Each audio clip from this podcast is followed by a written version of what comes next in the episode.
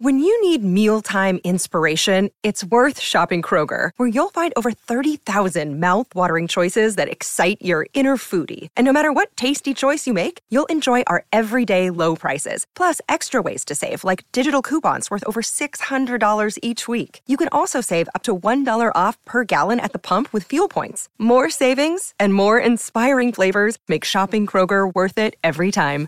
Kroger, fresh for everyone. Fuel restrictions apply. I want winners. I want people that want to win. You play to win the game. You don't play to just play it. You got to put your money where your mouth is, Pete. It's not gambling advice. Welcome to Not Gambling Advice, sponsored by Prize Picks. Use code JustBaseball when you download. We're transitioning from baseball to football as the NFL season starts in a couple of days. And I'm welcomed by the host of the Stay Hot podcast, Matthew Sponhour and Theo Ash. Gentlemen, welcome. Excited to talk some football with you guys. I'm kind of feeling like everything's great right now. I'm probably keeping up with the NFL a little bit more than I do with college football. Um, but I'm excited for Ohio State and Cincinnati this year more than I am so for the Panthers. So, fair. Theo, who's your favorite team in the NFL, and are you excited for them? I'm I'm excited for the Packers this year. That's my, that's my favorite team. Maybe a little bit less excited than in past years, just in terms of my expectations of them winning the Super Bowl without Davante Adams now. But I'm still there's still a lot of storylines that I'm I'm very interested with them, and I'm I'm really interested to see the defense and and what Rodgers can do without you know uh, a true number one in the receiving core. So I'm I'm actually really pumped to watch how that's all going to work out this year. So yeah, I'm I'm more into col- uh, NFL football than college football, but you know, I'm definitely I'm definitely keeping tabs on on college and and especially the prospects and uh, just in general. I, I'll I'll I'll watch a decent amount of it. And I'm definitely an NFL guy over college football. So that's what we're going to be talking about today. We're going to be going over all of our favorite win totals, overs, or unders. I'm going to give mine to them, use their football minds to our advantages, and also go over the MVP, offensive rookie of the year, offensive player of the year, even down to coach of the year. We're doing it all today on Not Gambling Advice. Let's start with my three favorite overs, and I want to unpack your minds because my first favorite over is the Philadelphia Eagles over nine and a half. It started at eight and a half and it has even moved up to nine and a half. You can find it at 10 on some books. This is the reason I like it. They were ranked as the number one offensive line by PFF. I love teams with good offensive lines. I think that's the easy way to go around it. They have an elite receiving core. I'm very high on Devonta Smith, and I think AJ Brown is a top 15 to top 20 wide receiver. They got him in free agency as well. I think Jalen Hurts takes that next step. Um, I think once he started running more, they really didn't lose. They were seven and three in their last 10 games. I think they carry over that momentum to this year. But what I love is that they also have the second easiest schedule but the Eagles couldn't rush the pass at all last year. I think they were 31st or 30th or just close to dead last in basically every single rushing stat that you could possibly have, at least um, not rushing, rushing the quarterback. But now they add Haason Reddick, and I love the addition of Jordan Davis as well. Theo, I'll start with you. Thoughts on the Eagles? Would you go over or would you go under? I'd way go over. I mean, that was my favorite pick too. We're talking about a team who, I mean, even if you don't count the AJ Brown signing and just look at what they did on defense, you could say this had one of the they had one of the best off seasons, if not the best off season in football. I mean, the CJ Gardner Johnson and James Bradberry. You didn't even mention that, but they were near the top of the league in zone coverage last year, and I think that's because they didn't have the personnel to play man. They have the personnel to play man here. Jonathan Gannon is kind of a conservative coach, only rushes four. Uh, they couldn't really do that last year. You saw it in the uh, Patriots game. Tom Brady had all day to throw, all day to throw. So they go and add uh, Haason Reddick. Um, and because they play that kind of conservative style, lots of nickel, lots of middle of the field open, two high looks, they add Jordan Davis so they can remain sound against the run when they're in those defenses. And yeah, AJ Brown, uh, you got Jalen Hurts who never, who couldn't really access the middle of the field last year, never really threw it to that area. AJ Brown only runs into that area. Like in breaking routes are kind of his specialty. So you think about what that could mean. You could mean you could think of it as either oh, they're going to waste AJ Brown. Uh, Jalen Hurts doesn't throw it to where he likes to run routes. Or you could think of it as, well, Jalen Hurts has to get better at throwing it to the middle of the field because they added someone who's so much better and so dangerous over there. And I prefer to think of it as a ladder and think that another like aspect of this offense could get unlocked. So yeah, they're going to be last last year they didn't run the football through the first 4 weeks. Everybody was yelling at it, at them for it. They're like why are we just passing it over and over again? And then after like the I think it was another Bucks game. They figured it Thursday out Thursday or Sunday night. They mm-hmm. just they were like, oh yeah, they just flipped the switch, and all of a sudden they were like the best rushing team in football. So they're balanced. Um, they're much improved. They were a playoff team last year. They're ahead of schedule. Like their division, like the Cowboys, have been trending down this offseason more than any other team. I'm not scared of the Commanders. I'm not scared. They have, I think they have the easiest skid. I don't even think they have the second easiest. They have the easiest. So, yeah, that is a great bet if you can get them at nine and a half, if they don't get double digit wins, like I don't, that's you should fire Nick Sirianni because they've got the they've got the talent to do it. Matt, where would you peg their win total? Like if I didn't tell you it was nine and a half at the beginning, what's your projection for them? I would say 11, 12 pushing that direction. I mean, we were talking about them being possibly the number one overall seed. Wow. Uh, they're so good. Their roster is so talented. And I mean, I understand the concerns with Jalen Hurts and the throwing over the middle of the field 100%, but I think the rest of the team is so good that they could start Gardner Minshew for the whole year. And I think they'd still have a shot to go get 10 wins. Um, I, I think that all the like when you get in the playoffs, it's going to be a problem. That Hurts maybe still has some room to improve when it comes to just dropping back and beating you uh, and doing that type of thing. But as far as the regular season goes, I think they're still going to rack up a lot of wins. Uh, I, I, think the rest of the team is so talented. The running attack is going to be so good. Uh, with an offensive line like that and a quarterback who can run like that, I'd be pretty surprised if they didn't beat this line. And I made it a point too that um, I posted this on my TikTok as well that they don't even need to be that good to hit this win total because the rest of their division isn't any good. I think the Giants are going to be terrible. I think that the Commanders aren't anything special either. And I think the Cowboys I, I agree with you, Theo, that I think they're trending down, but I still think they're going to be a very good football team. I wouldn't especially count them out. I still think that they could be close to nine, 10 wins, while the Eagles could be a 12 and five sort of team. Yeah, I, I agree that the Cowboys aren't, you know, we can't totally write them off yet, but they were a team that had no depth at tackle. And then yeah. they just lost their tackle their wide receivers are all hurt to begin the year outside of CD. They want to win by throwing the football. Last year they had some of the highest pass rates in the league, and yet they don't have receiver depth because they traded away Amari Cooper for nothing. And um, you know they've got Jalen Tolbert. They've got I think I think they've got Cedric. I can't remember what depth pieces they they kept and which went to the Dolphins, but I don't know. The the Cowboys are a team that certainly have a have a high level quarterback. They still have you know some really that with the signing of Anthony Barr, you're going to have Micah Parsons on the edge. So Demarcus Lawrence, Micah Parsons off the edge. That's like a good pass rushing group. They've got ta- they're a talented team. They could still hit ten wins, but like the way they're trending and the offseason they had, well, a lot of teams got better. They're a team that looks like a little bit worse on paper than they were last year. So, um, yeah, no, I, I really like the Eagles. The Eagles line, I, I agree with you, and that's not to say I, I hate the Cowboys line or say like never do not bet the over on the Cowboys or anything like that. But um, I do think that they're they're weaker to me than they've been last year. Uh, yeah. I'll take your word for it. I mean, that just makes my Eagles bet even better. So we're talking with Theo and Matt of the Stay Hot Pod. You can also find them on TikTok as well and their Twitters, which are linked down below in the episode description. My next favorite over, I'm going with Indianapolis Colts over 10 wins. They finished nine and eight with some bad luck last year. They were two and five in one score games.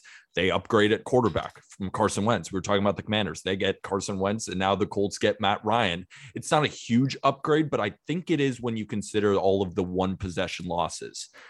Carson Wentz didn't throw a lot of interceptions, but I don't think he was good late in games. And I think Matt Ryan will be a lot better. I think they have a top 10, maybe even a top five offensive line with still the best running back in football in my eyes. I love the additions they made, especially adding Stephen, Stephon Gilmore. Matt, we'll start with you this time. What are your thoughts on the Colts going into this year? I like them a lot, and I think they will beat that line. I don't feel as good about it as I do with the Eagles. With Ryan, he I think he still is limited. Like you're not great at quarterback. I'd consider it pretty league average. But I think the difference between him and Wentz is that you definitely trust Ryan a little bit more. That's what I'm saying. Uh, and maybe maybe he doesn't have the arm that he used to, but at least you're not going to be scared to throw like the Colts were last year. On top of that, you're going to have a great offensive line. You're going to have a great rushing attack. So it's an overused term, but getting a guy who really can like be a game manager uh, offensively for them, I think is going to be big. I agree. I think the luck is going to be better. Um, I'm excited for what Jonathan Taylor does this year. So I would agree. I think they are going to hit the over. Theo, where would you peg the Colts at? 10 wins, do you think is fair, or are you going way over?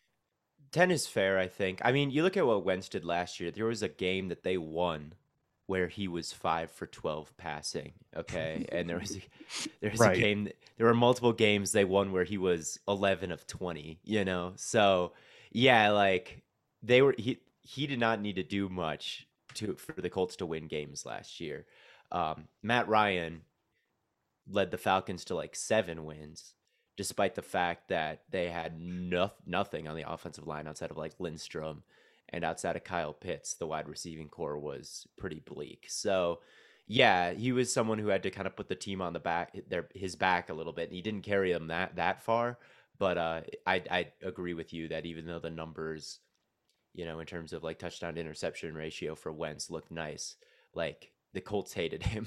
Yeah, I mean, he just wasn't gone. that good. I'm He was getting the most good. I'm getting the most comments when I made that comment about that upgrading from Carson Wentz to Matt Ryan is going to be important in one possession games. And everybody just came to me and said, well, Carson Wentz didn't throw that many interceptions. And yeah, and they I'm throw like- the ratio to uh, this. What is it? 27 and seven or something. It's not Yeah, a bad ratio, but it's more complicated than that. it's that. much more complicated than that. It's when you're down in the fourth quarter, who do you want quarterback of your team? Do you want Matt Ryan, who's been there, done that, won an MVP? And to Theo's point, he led the Falcons to seven wins last year. And I think that even you put Tom Brady on the Falcons last year, I think they're winning eight or nine games. I mean, it's just, I don't, I think what Matt Ryan is not getting enough credit. While to Matt's point, I would say he is slightly above league average. I still think that he's a good quarterback. I think that we're looking at a Falcons team where, to, to Theo's point, he had zero weapons, and now Michael Pittman is a huge weapon for him. I just think overall, especially at running back, too, now you have Jonathan Taylor to kind of take it off Matt Ryan's shoulders a little bit. I'm just a big fan of the Colts. I also have a future bet on them to win the division at minus 120. I think that's a great bet, too. Even if they don't hit that win total, I think they're definitely going over 10 wins. I guess just to wrap up on the Colts, how many wins do you see them getting, Theo?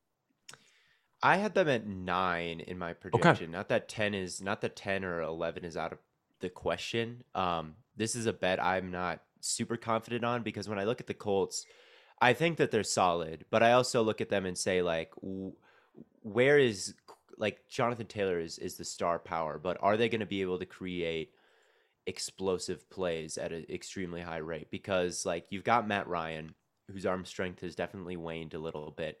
The That's wide fair. receiving core, when you look at Pittman and, and the number two, Alec Pierce and Parris Campbell, like you might like some of those players, but it's definitely not near the top of the league in terms of like receiving talent with uh, Mo Alie-Cox and, and I like Mo number Cox. one. I like. I mean, they drafted that one really athletic tight end, Jelani Woods, I guess, uh, who you know may be able to create some explosive plays from the wide position, and and I like Pierce and and Parris Campbell even is like it's all okay, uh, but I do worry like this is a team that's based on running the football, which is, are usually like the l- little bit less of an explosive offense than teams that can really air it out. And Jonathan Taylor did carry it 332 times last year, something like that. And there's a pretty, pretty significant history of of running backs not being as efficient after workloads like that. So I do worry a little bit about the offense being like instead of top 10 being a little bit mid and uh, I, I don't know if I would project it to happen. Um, but there are offenses that I think are a little bit more explosive out there. And I still kind of I kind of like the Jaguars and I kind of like the Titans still. So I don't think their division is quite as easy as it may seem. But I don't know. I wouldn't bet the under either. That's kind of where I'm at. I think it's got a they're a pretty accurate win total. Um, I'm not like super like with the Eagles. I'm like, oh man, this this team could easily win 13 games. The Yeah. Colts, I'm a little bit. They have like the same win total, but I'm not quite as confident that as this being like a, a 13, you know, potential one seed in the AFC type of type of team. But I don't think it's necessarily a, a bad bet where I'm where I'm on the under. So I'm uh, I'm very excited too because with the Colts bet, I'm very down on the Titans, but I'm going to get into my favorite unders in a minute. Let's go over to Matt first. Matt, what's your favorite over for this NFL season in terms of a win total? It's got to be the Saints. I mean, of what we haven't talked about yet. Uh, and I'm saying that a little bit coming as like a, a, a tortured Panthers fan who wants the Saints to be bad. and they never are. I mean, you look at what they did last season, they were competitive for the playoffs, and that team was a disaster. They had no receivers, no quarterback. Uh, and I know a lot of people are expecting maybe the coaching to fall off, and you won't expect, like, oh, they're going to get the best that they can out of the roster they have. But uh, Dennis Allen is somebody we're pretty high on. Uh, so I, I, think that that's going to keep working out for them. And I really like their roster. I kind of believe in everything they've got going. Like Michael Thomas, Olave, I'm high on those guys. Uh, obviously, Kamara's good, and I think that uh, Jameis Winston. I mean, he was he was uh, getting some pretty serious hype last year before he got hurt. Then you go over on defense. I really like their pass rush. I really like their linebackers. Uh, their secondary maybe a little bit weaker at corner, uh, but I think overall they're still a really strong roster. I think that defense is going to be one of the best in the NFL. The offense can just be all right. I mean, their line is what eight and a half. Eight and a half. I really, I really You're projecting like them odds. to get worse. You're projecting them to get Right. like two games worse, despite you're getting Michael Thomas for the whole year. You're getting Ryan Ramczyk back. You're getting Jameis Winston back. I mean, last year was Marquez Callaway, Tre'Quan Smith, and uh, that one Deonte Harty as their top three like weapons, and now it's Jarvis Landry, Chris Olave, Michael Thomas. I mean, you just upgraded one, two, three across the board, and you're instead of they started Ian Book for a game. All right, I just don't think that's going to happen again. So yeah, there's some holes on the offensive line, and, and Sean Payton is gone, and I think about like what Sean Payton is, and I'm like, what would the Steelers win projection be without like Mike Tomlin? You know, what Mm. would the what would the Patriots be without Bill Belichick? Like when these Hall of Fame coaches leave, like I guess it's fair to project a little bit of drop off. I would with the Steelers, I would with the Patriots for sure. But with Sean Payton, not that he's not a bad coach, but I mean, that offensive coordinator has been there since t- 2009. Okay. He has been there for like 12, 13 years. So, and, and he he has been the primary play caller when Sean Payton got suspended for that season, and they still had a top offense. And that was a long time ago, and the league's very different now. But they've got guys with a lot of knowledge on how to win football games and how to win football games in that organization and and how to even win football games when Sean Payton is out. So I I like eight and a half a lot. I think this is a team that has won five straight like winning seasons for them. They haven't had a losing record in five in six years. And this year when everybody's healthy, like I think it's I think it's gonna happen again. So yeah. Two things working for them. The Falcons are in their division, and Ian Book is no longer on the Saints. So you don't have to worry about that anymore. Theo, let's move. yeah. Let's move over to your favorite win total because I have one more that I want to throw at you guys. That's probably my second favorite. I would rank the Eagles, then this next one, then the Colts. Theo, I'm excited to hear your favorite over win total. Yeah, I I'm debating if I should hype up the Jaguars again. I'll say the Chargers. I'll say the Chargers at 10 There we go. wins. Okay. I say the Chargers at 10 wins. I think the Chargers have a very real chance to be the uh, the best team in football. I We're on the same page. Yes, I think that them at 10 like they were at 9 last year and there were some freaky losses, especially the last one to the to the Raiders like I think the the Chargers were a better team than the Raiders last year. Like I really do. I know the Raiders beat them last year, but there were some some games that they lost that I feel like they should have won. I think that this was a, a playoff caliber team last year that just, you know, missed some opportunities. But now, like, if they can get to third down and Joey Bosa and Khalil Mack can pin their ears back and and rush, like like good night, you know. And Jerry Tillery for them and John, I think I can't remember Christian Jones or Christian Covington. I can't remember who the other defensive tackle was. Those were their two primary defensive tackles last year, and they they had light boxes because it's Staley.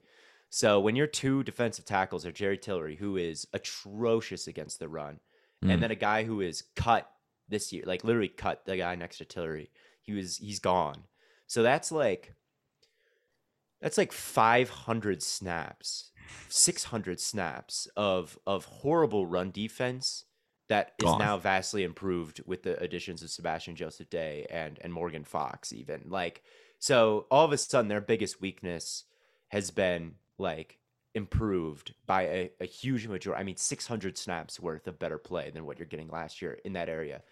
Um, JC Jackson, he's someone who might miss the first two games of the season, but after that, like you're going from your number one guy being Michael Michael Davis, I think his name is.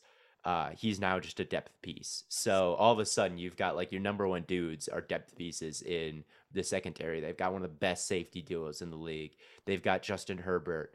Um, th- they didn't really touch the offense. They were like, we're just gonna kind of keep this the way it is. Pretty good the way Uh, it is. It is pretty good the way it is. And last year, like, I the only thing that scares me on this team is Joe Lombardi. That's the only thing that scares me because they were not really giving Herbert many easy looks last season. They actually were near the bottom, closer to the bottom than the league in the top to deep shots. They actually did not hit that many explosive plays last year, despite the fact that they have this alien cyborg quarterback who is like both the smartest quarterback in the league and the the and the most like physically gifted. Like he's crazy. So I I do I don't know if I trust their play calling. Um, but even with like I think Joe Lombardi being a little bit of a a hindrance more than a you know this genius, they were still second in the league in offense in terms of yards and points per drive. So you're looking at a team that I think could have a top five defense and a top five offense. Basically, is what I'm getting at. I think that they, even despite this division, I mean, I could see them sweeping the Raiders. Yeah, even with I could too. I could see it. I could see them sweeping the Denver Broncos. Like I think they will. And I think they could beat the Chiefs twice too. Like I, I think they could go like. I think Mahomes gets one, but I I agree thi- with you on the other. I agree too. But like I, I, I legitimately think like it's not crazy to project four and two in this crazy division Not even a little and they bit. have one of the weaker schedules of like anyone in this division because they were third place. So yeah, I, I love ten. I love ten for them. I, I think I projected them to be the best team in the league. I had them at like fifteen and two or something like that, which is like not realistic, but I or it is.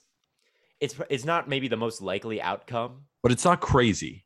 but it's, not, crazy, crazy, You know, It's like not. I think every year there is going to be some like team that is just great. Uh, obviously, fifty to two is not like likely. If you were to simulate the season a million times, it would it would mostly be around probably 11, 12. But even like a that's over. 95th, 95th But, like, I think but they not can- a 99th percentile. I think they can hit the high end of their of their potential. Is basically what I'm betting on. So yeah, I love their over. Theo and I are on the exact same page. That was going to be my second favorite. More, the only reason it's my second favorite because we're about to get into awards, and you're going to see how much I love these Los Angeles Chargers. But the reason why is because I think the Eagles have, to Theo's point, one of the easiest schedules. And I think that line at nine and a half, I'm much more confident in the Eagles getting 10 wins. While I still love the Chargers to go over, it's more of a line play when we're talking in the gambling sense. But in the football sense, the Chargers could be one of the best teams in the league. And that's also one clearly one of my best bets. Matt, are we all on the same page here? Are you far over 10 or are you a little scared about something? No, I'm far over 10. I'm, I'm right there with him. I think I agree about the defensive line play is just going to be so much ridiculously better. And they really didn't have good luck last year. I'm big on Herbert. I think the whole team is pretty stacked. I think they're well coached. I think they'll easily beat that. Before we start shitting on teams, is there any team that you guys like again to go over? Maybe it's not your absolute favorite, like the Saints or the Chargers, but something you'll definitely be not gambling on. I think the Seahawks are underrated right now a little bit. I see them mentioned. I see them mentioned as like a potential first overall pick team with uh, the Falcons and the the Bears and and Seahawks like are better than them. the Seahawks are trying, you know. The Seahawks are trying more than them. The Seahawks like this is not a year. The Bears know they're going to suck. I know they know that this is a year to take their lumps. It's a new regime. Same thing with like the Giants who have a substantially higher win total than the the Seahawks, I'll say, which we'll get into unders, but like I think that doesn't make much sense because I think Brian Daboll, they just cut Blake Martinez. They know that this is a year of purging and not a year of contending. The Seahawks are, I think Pete Carroll is like, we're, we're I mean, we're, One of the best coaches in the to- NFL. I think, yeah, I, I really do think that he's a super underrated. All the Seahawks fans will get mad at me, but I, I really think Pete Carroll is an underrated head coach. Why would they get mad at you? They hate Pete Carroll. Seahawks Why? fans do not like Pete Carroll. Well, they thought that he held back Russ and ran it too much and was too conservative. And you know, I I They think won a lot of games. They've won a lot of games. I think they're a little bit mistaken, but um, yeah, I think that Geno is a guy who, if we get Jets Geno, like that could be bad. But Jets Geno was like seven years ago, and like if we can get Seahawks Geno with what he looked like when in his short stint last year and what he looked like in the preseason. I mean, that can be a guy like Jacoby Brissett, who all of a sudden you get to the end of the year and you realize, oh dang, he was like statistically the 18th best quarterback this year in EPA per drop. Like he can be someone who I, I think his floor is a lot higher than people think it is. I think that it's like is the ceiling high? No. Um, will he be one of the best quarterbacks? Absolutely not. But like, can he be one of those guys wh- that we look at the, at the end of the year and say like, oh, he was fine? I think he can be. And um, I worry about the the secondary a lot, but I actually think the offense and the rushing attack, um, and I, I I think it'll be all right. I think it'll be all right. It's not a bet that I love, but if if they're at five and a half, can this be a six win team, a seven win team? Can they be two games below 500? Like, yes. And that's still hitting the over. So I don't know. I think they'll probably win like six, seven games, which is not great, but it's not quite at the bottom, which is where people think they are. I look at it like this if the Falcons can win seven games, anybody can win seven games last year. And I think the Seahawks have one of the most underrated rushing attacks in the NFL. I think with Rashad Penny and their new guy that they just got in Kenneth Walker, I think that this is a very underrated rushing attack. And when you have a good rushing attack with a guy like Pete Carroll, who, to your point, why Seahawks fans might not like him, the fact that he runs the ball, knows how to run the ball effectively, I think you can put the ball on the ground and win games ugly more often than not. Are they going to win eight games? No. I don't even know if they're going to win seven games, but I also pegged them at six wins. Not enough for me to bet on it. Not enough for me to bet on the over. I certainly wouldn't go on the under, but I think they're a six win team. When you look at their schedule, I pegged six wins in there, but I was scared to peg seven. And when you look at the Seahawks, where they're favored, when you look at their full schedule and just look at the point spread, they're not favored in many of them. So they're really going to have to have some kind of come from behind wins. But if there's a head coach on a really bad team that I believe can do that, it's Pete Carroll. I don't understand why Seahawks fans don't like him so much. I can understand why they don't love him. I don't understand why you don't like him. Matt, where are you at on the Seahawks? I like him, but I, I think six is probably about fair. Uh, yeah. I think Geno is still like Geno. I think will be serviceable. It's Geno um, Smith, like, right? But you know, yeah, but their their defense is going to be, I think, pretty rough. Um, but uh, like if if they got seven wins, if they were like one of the surprising, like not competing for the playoffs, but not as bad as people thought they'd be, I wouldn't shock me at all. Wouldn't shock me even a little bit. Who's your favorite um, or I guess we could start moving into the unders. Um, unless Matt, you have one more favorite over that you're definitely looking at. I think I'm looking at the unders. Right. Let's now. go to the unders. Let's go to the unders. Let's start with you. Why not? I do not see six wins for the Bears. That's I one of my favorites too. Love it. We're on the same that page. roster. I've already bet. I've already bet that one. That one one I bet. It's the day the lines came out. It was at seven for the Bears. I think they're going to be the worst team in football. The worst Right. team Like, in football is the Chicago Bears this year. And like I, I think it's between them or the Falcons, and they've got the Falcons at five, and even I feel We're not about terrible about under, that too. under either. We're going to talk But- about that too. I, I just I just don't see it for this Bears team. They've lost so much defensive talent, and on offense, I mean, their offensive line is going to be terrible. They've got some of the worst receivers in the league, and they've got a, a young guy who needs a, a really nice supporting cast in Justin Field to develop. Um, I, I think that it was it was really rough last year for Fields. I don't see how that offense isn't one of the worst in the league. It didn't help Uh, them. and I think I think they're going to be bet. You know, I think they're going to be a little bit better coached for sure. But I just I just think the talent gap for them versus you know even some of the other teams like a Seahawks for example. I mean, okay, yeah, they're not great, but I like their offensive line and they've got good receivers and they've got good running backs, and you can see that. I don't see how this offense is is winning. I don't see how they're generating wins with this offense, and I think they've lost a lot of defensive talent. So their line is around six and a half. I got it at six and a half. I already bet it. Um, on some places it's moved down to six. I, uh, Theo, uh, would you take it at five and a half? Would you take the under? They didn't help Justin Fields. They just decided, you know what? You know, we got a second year guy. Why add around him? I would say What this. is what's the plan there? a bottom five team in the league, it's pr- like when you think of like the fifth overall pick in the draft, they're usually at like four or five wins. All right. And if you think about the Bears, like, are there five worse ro- Like, you've got to project them to be picking in the top five, I think. Like, it's it's pretty hard not to. And with where they'll be picking in the draft, like if you stack up their talent against all the other teams, I think you got to project him at like four or five wins. I've got him at four.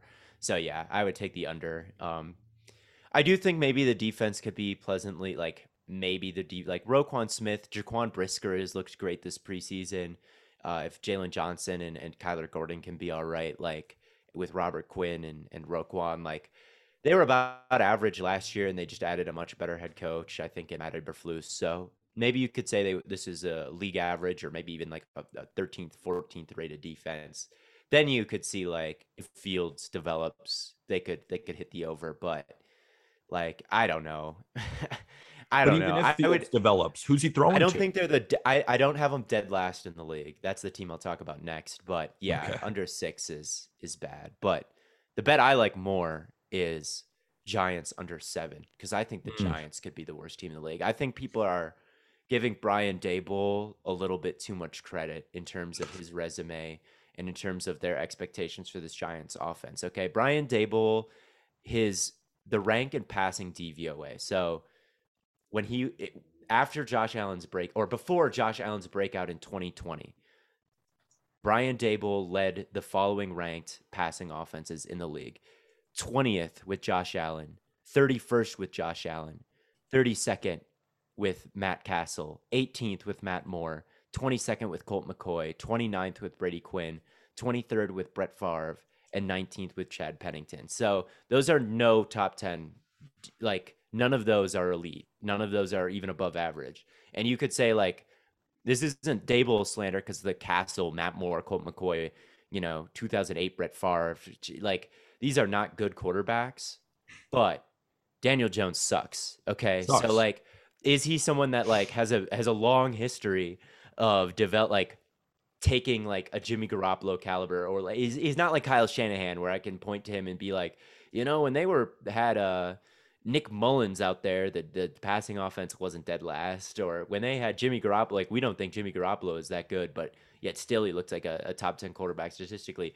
Like that is not what these passing offenses look like. Ryan Daboll does not have a, and he's not going to turn around Josh. Like he's not going to turn around Daniel Jones like maybe he turned around Josh Allen because Daniel Jones just doesn't have that kind of talent. So I think they're going to be one of the worst passing offenses in the league. You look at their receiving corps. Kenny Golladay looks horrible. Okay, he just straight up looks like they would cut him if they could, uh, but they can't. You've got Sterling Shepard and Kadarius Toney, and I like Kadarius Toney and Sterling Shepard. I like Toney too. they're so injury prone. It's like there's I think there's going to be weeks where they're trotting out Wan'Dale Robinson as their best receiver, and it's like, eh, you know, it's I don't think Evan Neal is going to be great right away. I I don't like Andrew Thomas took like a whole year before he got good. I think like what I've seen from Evan Neal, you could see something like that. They're starting a rookie third rounder at left guard. Like their their like their offensive line still looks bad. Their receiving corps is unreliable. Their their their quarterback is bad. And and I think that people are like, oh, they've got Daboll. Oh, they've got an easy schedule. Like their offense is going to be all right. It's gonna he's going to turn them into a, a decent offense. I don't know if he is. And then if you look at the defense, Wink Martindale is their defensive coordinator. Last year, Wink Martindale was with the Ravens. The Ravens, Wink Martindale loves to blitz. He blitzes and blitzes and blitzes all the time.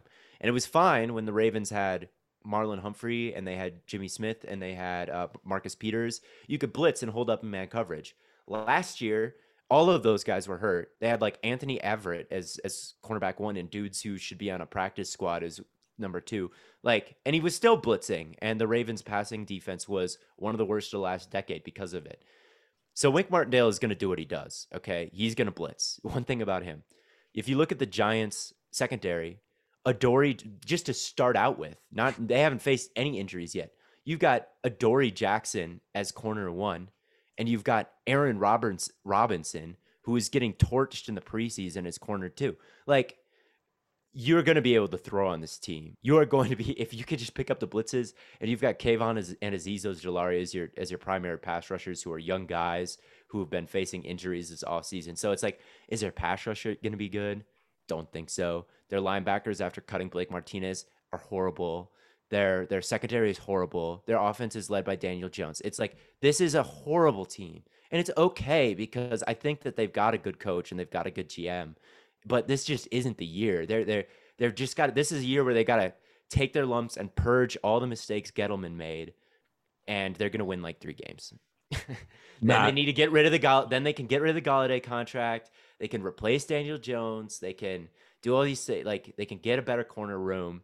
But like right now, this roster is just not it, and they're just gonna suck. That's and Giants fans don't understand that. They're like, oh, Brian Daboll. They're like, why did we cut Blake? Mar-? They were so torn up about the Blake Martinez cut. It's like, bro, you st- this. I, I told him this is like this is like at the pay the the Texans cut like Rex Burkhead.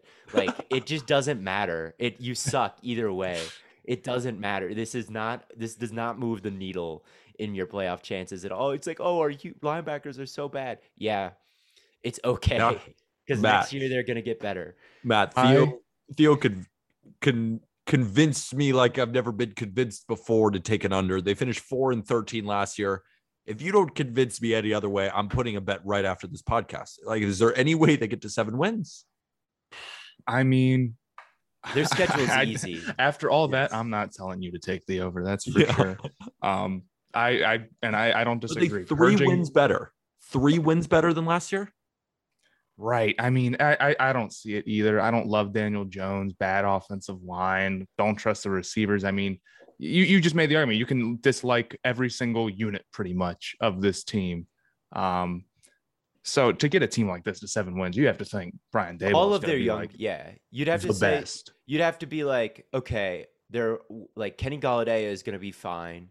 Kadarius is gonna be really healthy. Like Evan Nealing, if if like all of their young players are great right away, like all of a sudden Daniel Jones is like a career year under Daboll, and Toney is healthy, and Golladay maybe he's not what quite what they paid for, but he's like a good receiver, and Kayvon just comes in and is like a rookie of the year candidate, and Evan Neal is good. It's like if all of those things happen, like yeah, they have an easy schedule. They can beat the likes of the Panthers. They can beat Washington. They could beat you know Detroit and Houston and Jacksonville and Seattle and and you know yeah those teams and Houston on their schedule. Like they've got some winnable games there. They've got some winnable games there.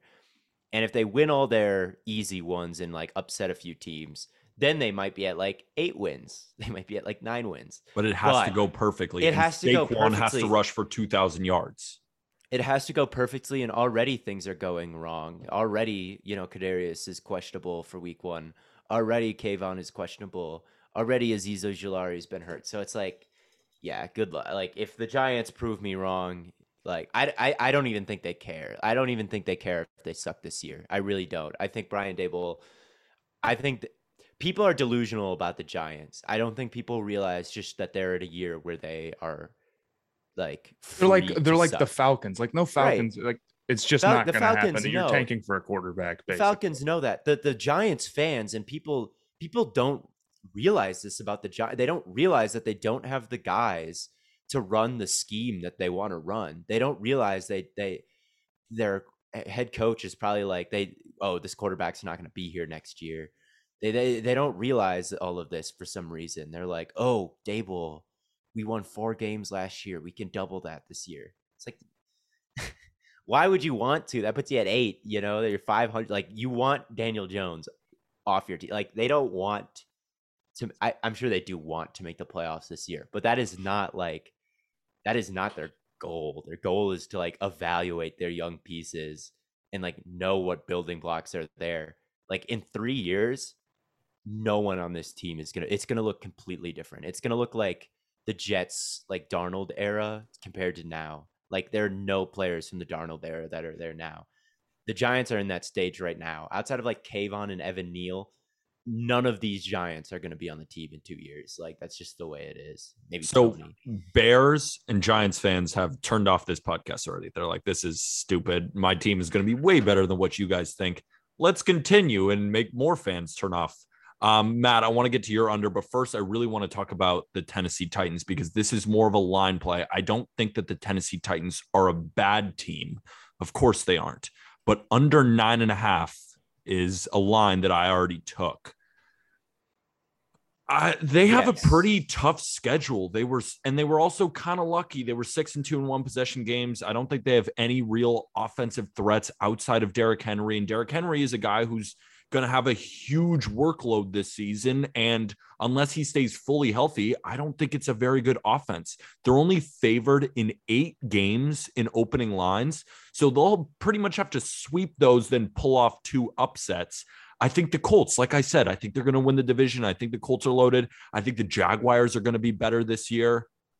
And they lost AJ Brown. I know that's not the biggest thing in the world, but I just look at their offensive weapons and I say, is Ryan Tannehill, if Derrick Henry goes down, going to lead them to 10 wins? I just can't see it. Not to say that the Tennessee Titans, again, are a bad team. I still like their roster overall. I still think that they have a good defense. I love Vrabel as a head coach. I think he's one of the best in football. But when I look at the Tennessee Titans, I don't see 10 wins. Am I off there, Matt? I agree with you. Um, I, I don't love their offense. I think the big thing is that their offensive line is rough. I think it's worse than it was last year. I mean, you've got Nicholas Petit Frere. He's going to be starting game one. Ah. I don't even know who that got- is. You know, Oh, Ohio State fans, watch some It's- Aidan Hutchinson film, and Right. you'll find out pretty quickly who he is. I mean, they've got, I mean, I didn't even know this until right now. I just looked it up. They've got Dennis Daly plotted to start, who was on the Panthers last year, who, you know, notoriously had such a great offensive line. Um, and I, I think you look at Derrick Henry last year, and it's like, okay, even ignoring like the whole getting over and the injury pro- or getting older and the injury prone stuff, the efficiency started to slip a little bit. Like he was not very efficient. I mean, they were running him like crazy. He would have had 400 carries, but that makes me a little nervous that, okay, so we need him to improve his efficiency coming off an injury as he's getting older with a worse offensive line. I don't, that does not sound great to me. I like, and I, I can see a world where Robert Woods is good off an injury and then rookie Treylon Burks is good right away. But I think it's just as likely that that receiving corps doesn't work out both the way that you want it to and it's weak. I mean, if both those guys aren't in the higher end of like possible outcomes for them, you're looking at a weak receiving corps, weak offensive line. Obviously, I, I, I don't want to doubt Derrick Henry too much, but there's definitely some question marks. And then Ryan Tannehill. That offense scares me. And you're not saying that again, you're not saying they're going to be bad. No, You're saying they're going to win nine games. So I agree. that's what I'm saying. Nine and a half, that line. I don't see them as a double digit win team. Theo, what do you think? I have been pushing some Titans narratives a little bit because I was down on them last year. I was down on. I thought they weren't going to be that good after losing. Who did they lose? Ar- Arthur uh, Arthur Smith, and I looked at them, and I was like, this team after losing him, like I didn't quite believe in Tannehill. I really didn't believe in the defense. I was like, they remind me of the Vikings after the Vikings lost Stefanski, where the star power is there, but the depth isn't. Their pieces and the defense aren't that good, and um, like they they struggle despite like the high end talent like Henry and AJ Brown and Kevin Byard and Jeffrey Simmons. Like the rest isn't just doesn't move me. Um, and then they won 12 games despite the fact that Henry got hurt, despite the fact that AJ Brown was in and out of the lineup, despite the fact that you know um, their offensive line wasn't that good. Like they were one of the more injured teams last year, and they still won 12 games and were the one seed. Granted, they were one of the worst one seeds ever, but like they're getting some stuff back this year. But so or- originally, I like I would have liked the over here. I would have said, why are people like, why do people think they can't r- at least repeat what they did last year? Um, now that they're healthier, but if you think about it, too. And they just lost Harold Landry. It's dude, here's here's if you think about it just going into this year and you you don't you throw out like, well, they were better than I thought last year. I just don't love the offense. It's just too many questions for me to stack get them, behind. if you stack them up, talent wise, with all the other teams in the league, they are probably middle of the pack. And whereas the past, like Harold Landry had 12 sacks for them last year, and and was had I think what am I looking Yeah. at here? Like 47 hurries or something like that. It looks like he is someone who is important for them because they also like to send a lot of like different blitzes, drop some guys into coverage. so You don't know who exactly is coming. And Harold Landry is a pretty athletic, like nimble dude, and you can drop him back into coverage. So he was kind of important to what they were doing last year, even from like a, a simulated pressure look.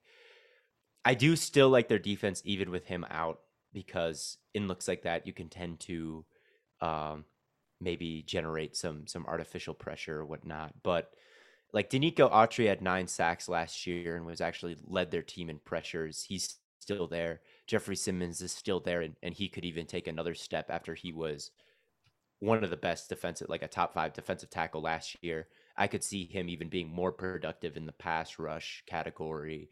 Uh, you have still got Kevin Byard. You have still got um, Amani Hooker, who was pretty good last year. Um, Kristian Fulton was nice. Uh, you've got a first round pick in um, why can't I remember his name? Uh, the first round pick who had the back injuries from Virginia Tech. I don't remember his name, but um, It can't be that was- good he then. Like this. yeah, he was injured last year, but he's You know super everybody if you don't know him. I mean, He was a first round pick. I know. I know. what- Caleb. Um, Caleb Farley. That's who he is. Caleb Farley. Um, but he's he's got limitless potential, and he's he should be healthier this year. So the defense I still like. I still do like Derrick Henry. I think that he is someone who finished top ten in the league last year in yards and touchdowns, and Robert Woods and, and Treylon Burks, and like I could still see them winning this division, I guess. Hmm. But it is it is tough. Like the receiving corps, if Treylon Burks, who has had kind of a rough preseason, isn't like that dude right away, and and Robert Woods is like, if Titans Robert Woods is anything like Titans Julio Jones, where it's like, oh yeah, that was that weird last stop that he was at, that where he wasn't that good, which you could definitely see. Like, yeah, the offense and and I'm not even the world's biggest Tannehill fan, so. I'm Yeah, not the a unders- fan of his. I the- do not think he is a good quarterback. I just under- don't. I think he can lead you to some good results. I think he's fine. I, I don't think he's bad. I would not say Ryan Tannehill bad quarterback, but analytics definitely made him look a little bit better than he is. I think in terms of like play action and and pressing the easy button. But um, yeah, I don't know. I probably wouldn't bet the under at this point just because I could see them getting ten wins and winning the division like they have the last five years, basically. It's a good point. I could see it. I could see it happening again. They've had a lot of success under Vrabel, and with the the pairing of of Tannehill and and Derrick Henry. So, I could. I guess I could see it going either way. I don't think it's a horrible bet. I don't know if I would bet it, but but I don't think it's a horrible bet. I suppose. Well, I already did, and we're locked in. And locked in. Tennessee Titans are going to finish with seven wins. Going to be one of the worst teams in football, hopefully. Uh, Matt, who's the team that you really, really don't like moving into the season? Um, I'd say I'm a little bit skeptical of the Dolphins line. Hmm. I think it's I think it's kind of crazy. It's like okay, the Eagles line is nine and a half. The Dolphins line is nine. I think the gap between those two, and maybe that's maybe that's not the best way to look at it because we like the Eagles line so much. But I think with the Dolphins, there's a lot more question marks about them. Um, like I, I don't trust the offensive line. Obviously, there's Tua. So it's it's kind of like a similar scenario there where it's like people think the rest of the roster around the Dolphins is going to be so good, um, or around Tua. I mean, it's going to be so good that they'll make it work. But I, I don't think it's nearly as strong as it is with with Philadelphia. Um, and I understand. And now you've got no, no Brian Flores. It makes me worry for the defense a little bit. That I think was doing some uh, pretty interesting stuff, and losing him, I think it'd be a pretty big deal. So I don't know. I maybe maybe I, I wouldn't trust the under as much as I trust the under with like the Bears or the Giants, but uh, I'm definitely cautious of them. I almost thought that that line was telling us something. Yeah, I'm, I'm, I'm, I'm just a little weirded out by it. And they're, they're, I guess you know they get some games against the Jets, but I, the Patriots are still going to be a tough game, and the Bills are obviously going to be a tough game. It's not that that's not a gimme. When I read that line, I thought push. I thought I saw nine wins on their schedule. I'm actually kind of high on the Dolphins this year. What's your opinion, Theo? I've talked myself into them a little bit. Um, Me too. I feel like, but I don't know if they deserve it, but I'm still doing it. I I guess I, I I guess I have more faith in their coaching staff and that direction and firing Flores now than I did right after it happened. Um, because I do remember the constant fight like constant undermining of Tua in in terms of benching him and in terms of like not naming him a captain year 2 and in terms of like players going to the press anonymously and like talking shit about him and maybe some of the locker room dynamics that that Flores had were a little like weird, which is what Dolphins fans keep telling me is like, you know, he wasn't quite as liked as as people think. So maybe like some a very chill and likable guy will uh cre- cre- I don't know. I I really don't know. I I think Hill and Waddle are really good. Who's faster? Hill. Hill's faster than anyone ever. Okay. like as far as I'm concerned. Not according to Waddle, though. Not according to Waddle. I mean, Hill did get beat. They did that race at the Pro Bowl, and like Micah Parsons won the race, and it was like Chubb, Tyreek, Parsons, and I can't remember the other guy. And Micah It doesn't seem is real. terrifying. But but uh but Hill did kind of like trip and was late coming out of the gate. But uh anyway, I I do think that they can I look at San Francisco, right? Because they're going to try to be San Francisco. And I look at what they were doing running the football, and it's like, okay, with Connor Williams and Terron Armstead and, and Hunt, I'm like, there's those are three decent offensive line pieces. There's still two that were quite bad, but they can get more out of the running game just because they're probably going to spend so much more time doing it. And like the the the offense that they want to run because it's San Francisco is just like, can Tua be Jimmy G? I think he can be. Can Waddle and Hill be Deebo and just catch in breakers and take them for 20 yards over and over again? I'm like, yeah, they probably can do that. And like, yeah, like if if McDaniel is is good at implementing like what sh- if he is in the same stratosphere as Kyle Shanahan as a play caller, which is high praise, but like he's been with Shanahan for a long time. If he can be like anywhere close to Shanahan as a play caller, I think the offense can be all right. And the defense, like with Holland and Xavier Howard and uh like a fine front, that's where it kind of gets me is the defense. But they still kept the same defensive coordinator as they had under Flores. So there is some continuity there. And I think like I'm sure that, that defensive coordinator like knows how to call a similar defense and the amoeba looks and the the zero blitzes and all that. Like I don't think those are completely going away. So nine sounds about right to me. I think. Uh, I I kind of agree with you where it's it's a little bit more push than like oh yeah, Yeah. juicy over. Exactly, Matt. I wouldn't go over. Yeah, I, like I'm but not. I- I, I am don't not know if pegging I him as like- a ten win. I don't know if I like the under. That's where I'm at. Like, I don't know. There, It's a tough I don't one. like Tua though. I don't like Tua is the thing. like, You're I, not a I Tua don't think guy? Tua is. No, I'm not a Tua non guy. I think Tua like stinks. So that's why I'm like, oh man, I don't know, but I don't know if he can he be? stinks. Can he be Jimmy G? Probably. He does stink. He stinks. Like, you think he I'm sorry. stinks? He has Why? no arm because he has no arm strength, and his go watch the Titans game. Tua is lucky that the Titans game with the playoffs on the line, like week 16 last year, something like that, was not a nationally televi- televised game. He was Hmm. missing throws high schoolers should hit. All right, his footwork is bad. His mechanic, like for a pro ready guy, he's not good at. Like J.C. Jackson said once, if Tua has to get to a second read, he'll just throw it up. Is what J.C. Jackson said, and it's kind of true. Like he is not like he is It's- not this like pro like this very like mechanically sound but limited passer. No, mm-hmm. he's like a, a bad mechanical bad passer. So I mean, he's got some accuracy to him, and like he was pretty good running like the RPO stuff, which was just you know make a. It's very simple for him, just like whatever the defense does, read it and then hit it short and like see what can. I, so he's like good at that, which makes me think like he can be good at like the the 49ers stuff. But like he's if he had to run a real like I think this year, my big prediction is they move on from him after this year, even if he's like the 15th or 14th best quarterback in the league. Statist- I I think he needs to be like real good and like special this year because I think the rest of the roster around him could get like really scary really fast if like all of a sudden uh, a Lamar Jackson becomes available or something. I mean, I, I have to be honest. Like Matt, I just want to get your final thoughts on the Dolphins. I think Tua is going to be better than Ryan Tannehill this year.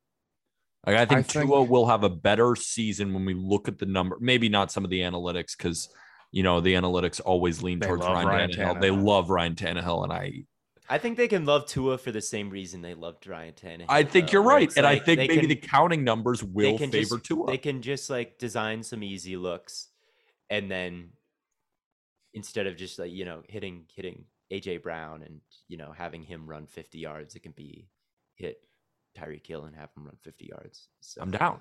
I'm down. Yeah. I think that if you put an amazing support, okay, he's got a great coach who's going to have great stuff schemed up for him, and he's got great receivers, and the supporting cast is awesome. I think if things go right, he could be a league average quarterback. That guy is not good.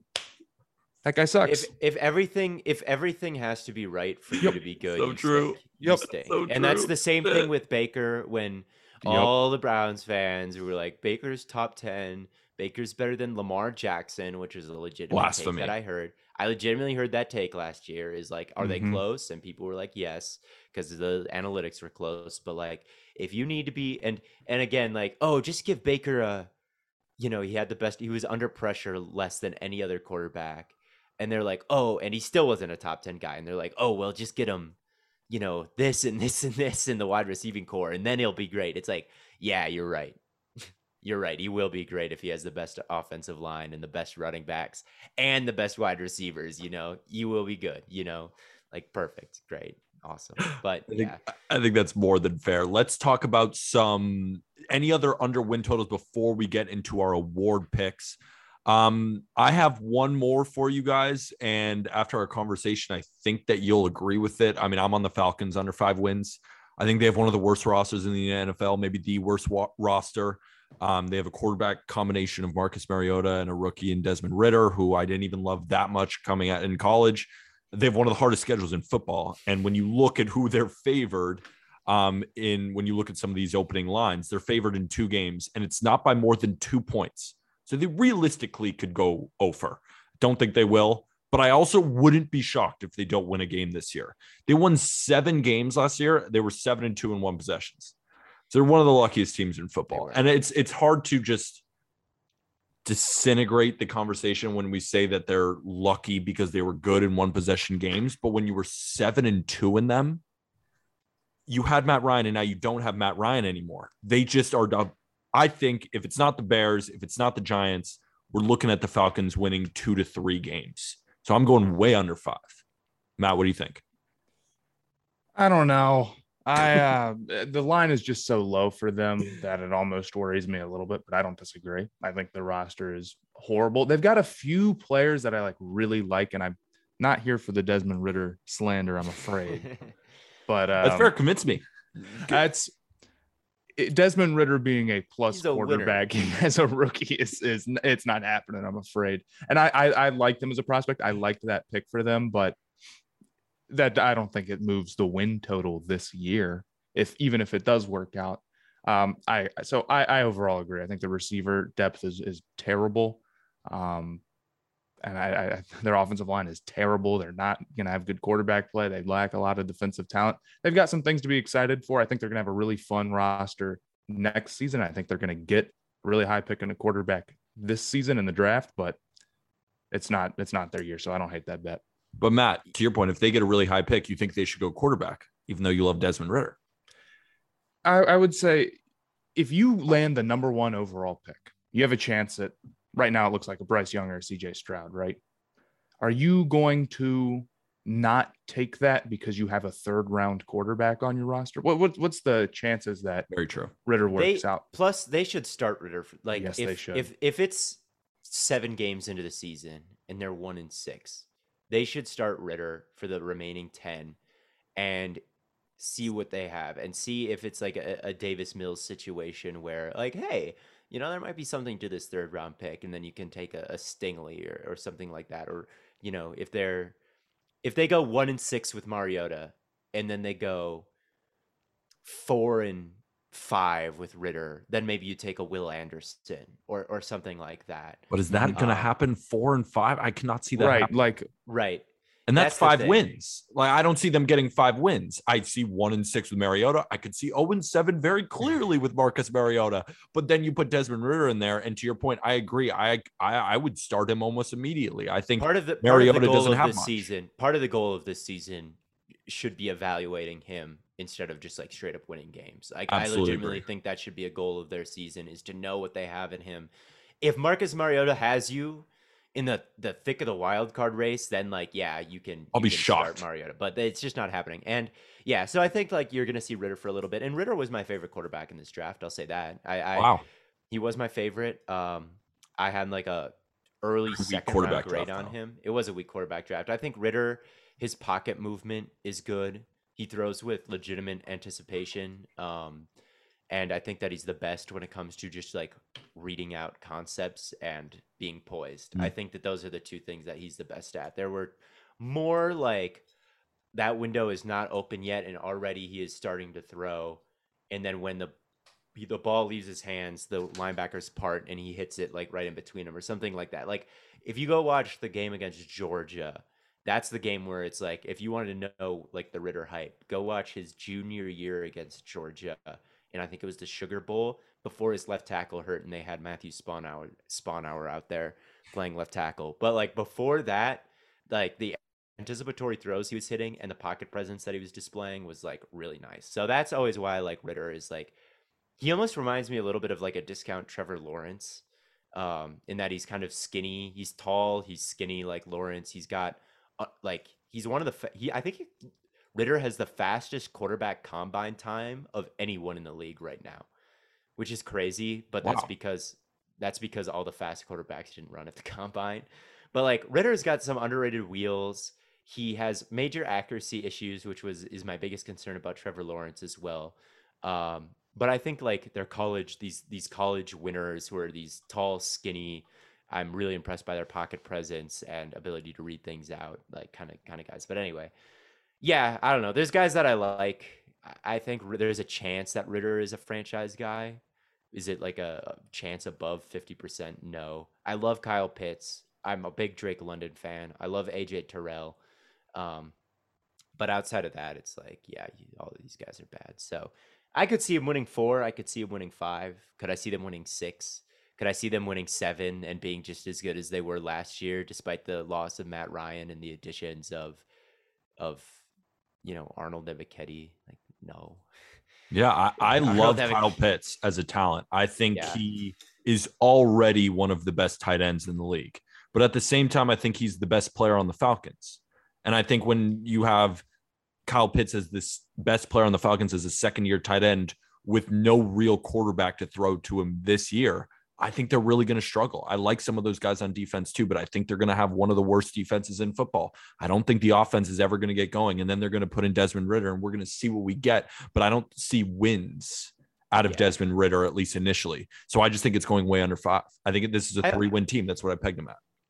I have them as like a, a four or four or five. I think. I think they'll win win four or five instead of two or three. That's like my t- hot take about these five. It's a hot take. Okay. But the They'll win fact that four it's a or hot five, take is them getting to four, I think five take, is a safe bet. I think five is a pretty safe bet. Any other unders before we move on to awards, guys? That's all my unders. That's all mine too.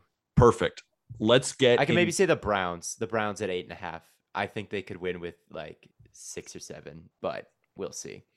I I would lean the under well. I pegged them at eight wins. Um, I don't have much to say about the Browns.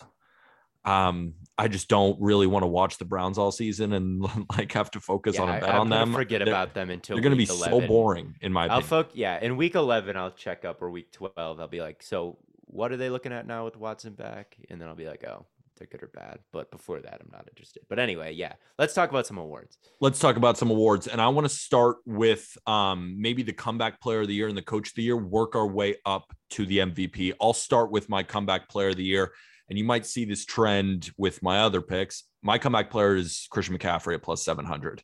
This guy has just dealt with injury year after year after year, but when he's on the field, he's one of the best talents in the NFL.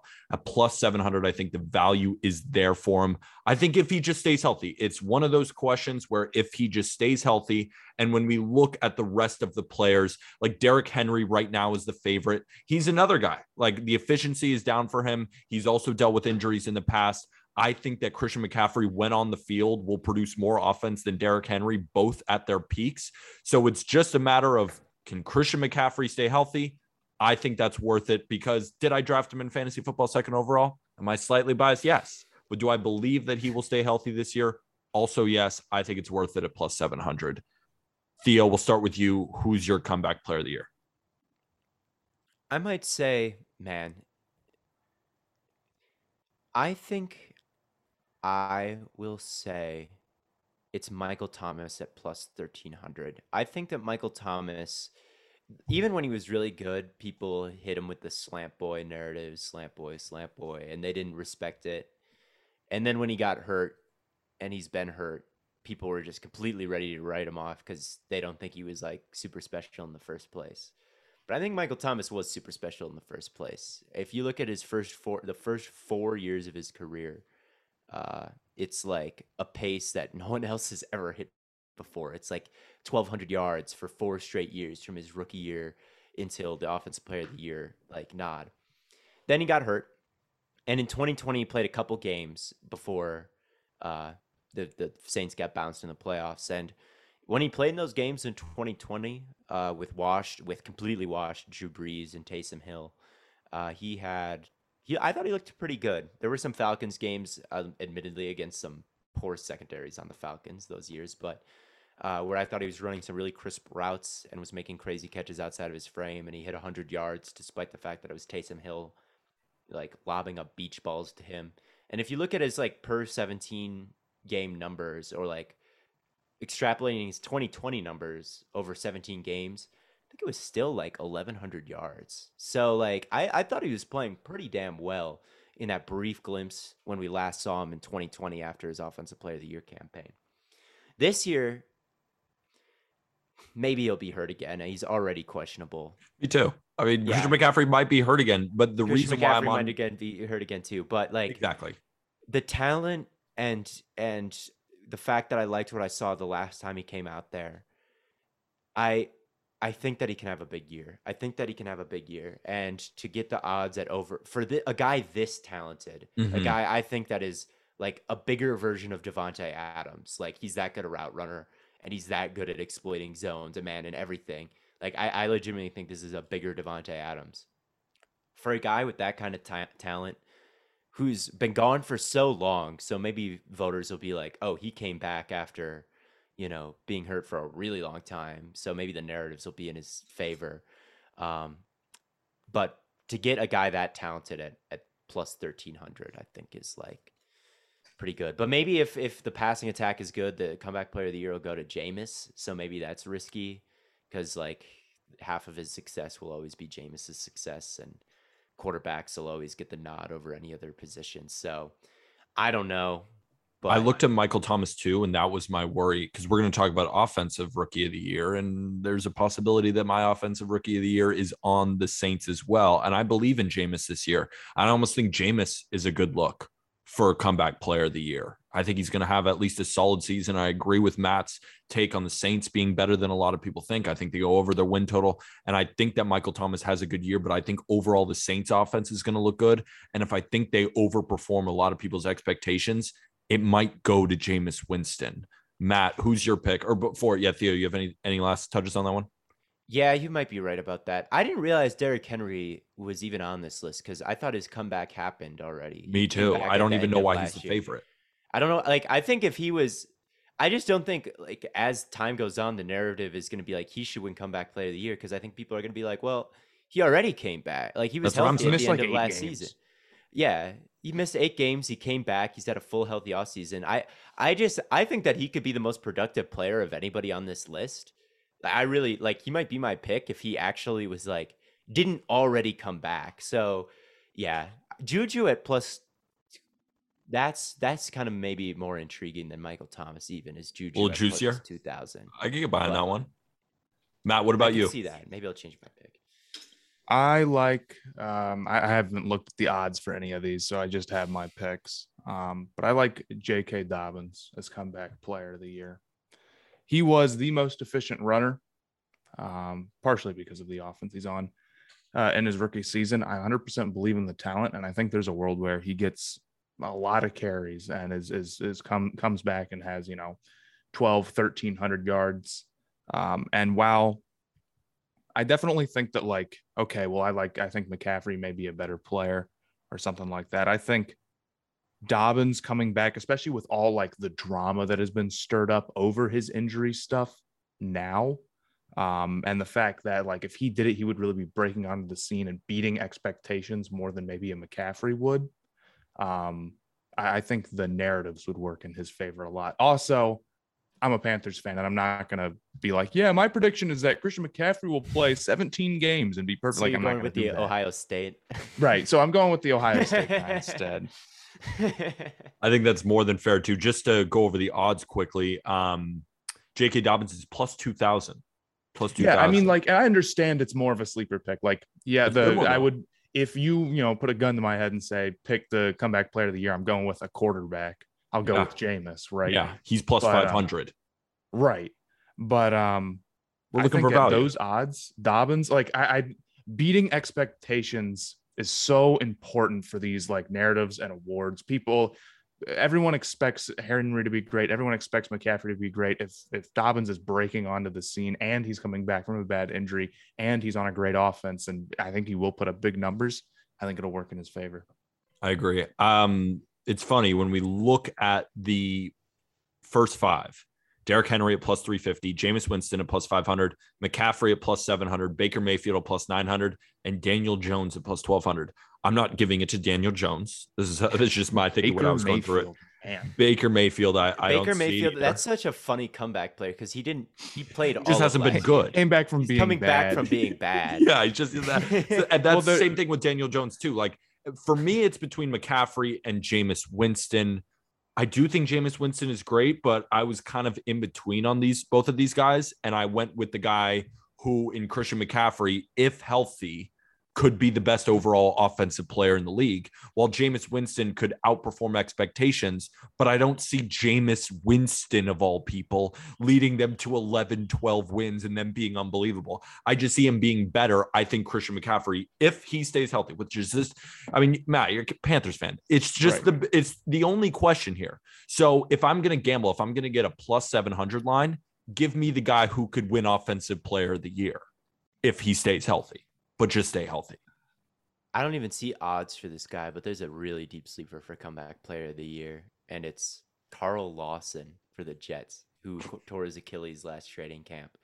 But in 2020, Plus he was 5,000. eighth- Plus 5,000? I'm There betting on that, dude. There you go. Plus 5,000 for a dude. Last time we saw him, he was eighth in the league in pressures when he was on the Bengals. Eighth. Uh, he was just crushing training camp um, before he tore his Achilles. And that's obviously scary for an edge rusher. You tore your Achilles. So I get why it's plus 5,000.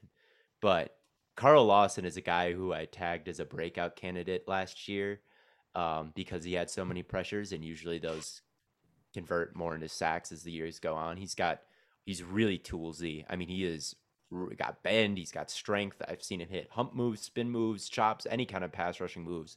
He's probably hit it. So he's a really talented player who is on no one's radar on a Jets team that like you know he he'll need to contribute right away. So uh, I think that he is someone that could have like a 12 sack season if the Achilles if he like bounces back well from the Achilles and he seems to be looking pretty decent. Um, I think he's someone who could like all of a sudden hit double digit sacks and maybe we start to to bring up his name a little bit more. Little So- sprinkle on that never hurt anybody. Just a, little sprinkle. It's plus five thousand. Let me put like five bucks on that. What does that win me? Like five Exactly. dollars. when we were going over our preseason picks in baseball, I don't know how locked in you guys are to the rookie of the year award race in the MLB, but a guy named Steven Julio. Kwan is on the uh, is on the Cleveland Guardians, and he's not going to win it, of course, because Julio Rodriguez is most likely going to win in the American League. But he was plus sixty five hundred at the beginning of the year. Now he's probably going to finish third or fourth. So maybe that happens with a guy like Carl Lawson. Maybe he doesn't win it, but just that tail of the plus five thousand, the plus sixty five hundred is going to look and be very fun towards the end of the year. Let's get into the coach of the year. My coach of the year is Brandon Staley of the Los Angeles Chargers because I'm so far in on these Los Angeles Chargers. I think they're going to win the Super Bowl. And on Tuesday, on Not Gambling Advice, you are going to hear Super Bowl preview as well as a pick for week one on Thursday Night Football between the Bills and the Rams. So I'll probably be, this is kind of a Chargers type episode. We're on the over. I'm on Brandon Staley, and we're going to get into our MVP picks very soon. Plus 1500 for Brandon Staley, coach of the year. I don't have much to say other than I think the Chargers are going to win this division, and I think they're on their way to a Super Bowl. And I think that he's going to get a lot of shine. And I like him at plus 1500, especially for the value. I think when we look at the rest of the coaches, you know, he's not the favorite, but the Chargers are one of my favorite teams in the entire NFL.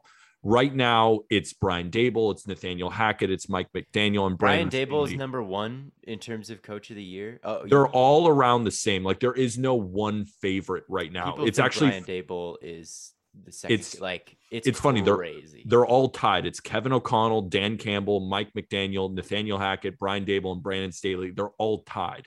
I think when I look at those, I think the Chargers will have the best team out of all of those teams. So that's why I went with him. It's they're all around plus anywhere between plus 1400 to plus 1600. So Brandon Staley is my pick. Matt, we'll start with you this time for coach of the year. Who you got? I got Brandon Staley as well. I think Let's the Chargers go. are going to be great, and they're going to give it to him. Simple enough. I might go with Nick Sirianni. I think like the Chargers will be great, but I also think the Eagles are going to be really good. Like like we talked about. Love it. And I think if they're similar in record, people might look at Sirianni Less and say, quarterback play. he yeah, did it I with agree. he did it with Jalen Hurts. You know, Staley's got Herbert and Khalil Mack and all this talent. So like obviously they did good.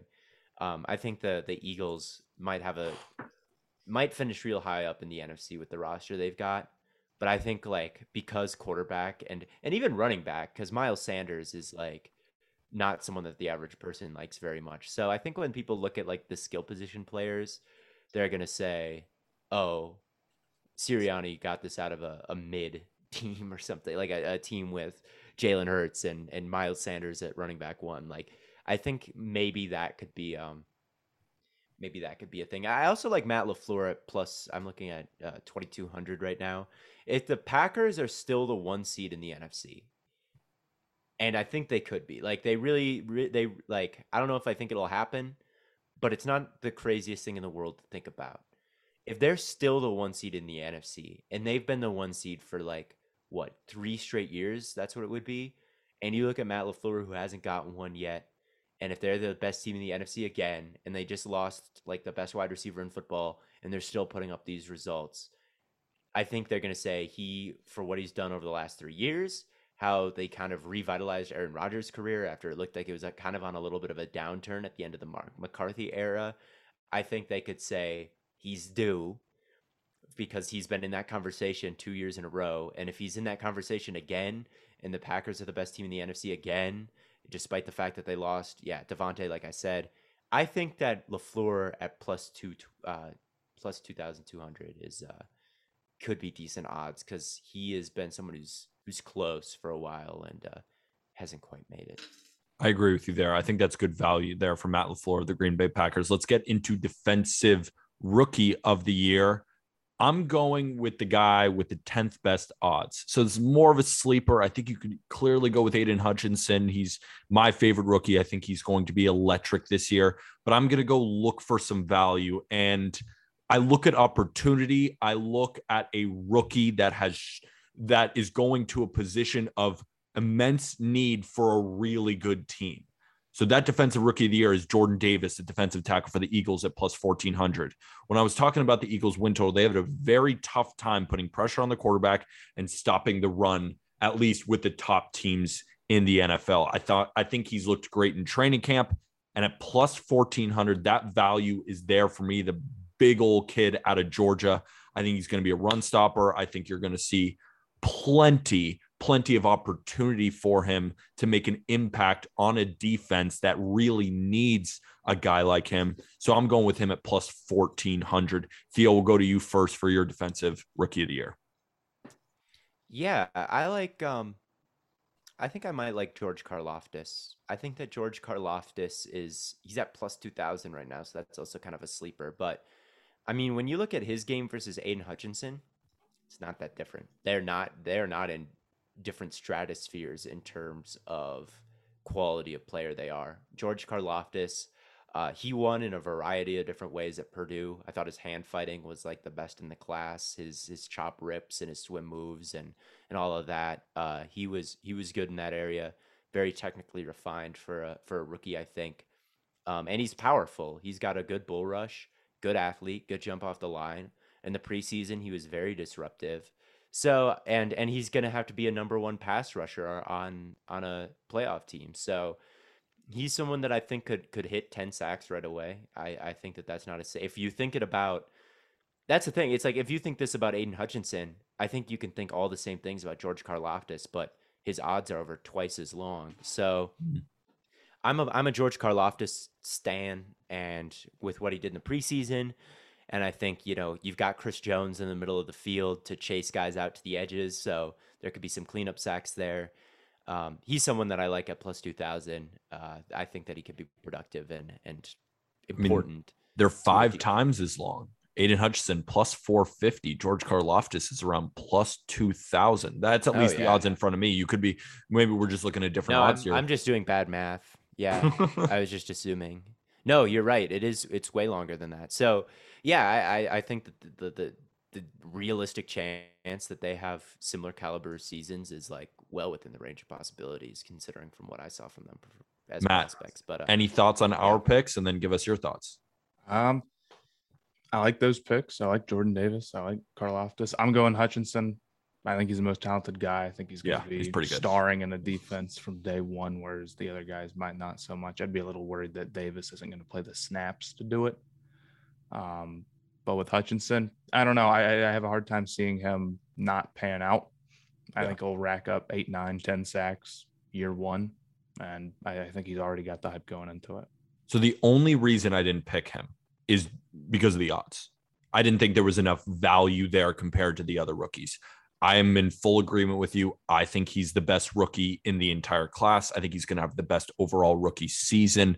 But just uh, on a betting side, it was hard for me to lay plus 450 on him. Like when we look at, you know, for example, bringing it back to baseball for a second, Gerrit Cole was the prohibitive favorite in the American League to win the Cy Young at around plus 450. That's not happening. Like sometimes it just doesn't happen. Not that he's, he wasn't and is still is one of the best pitchers in baseball, but it's just when the value isn't there. Like for example, I had Aaron Judge plus 1800 to win the American League MVP. He wasn't the favorite there, but now that's looking really good in baseball.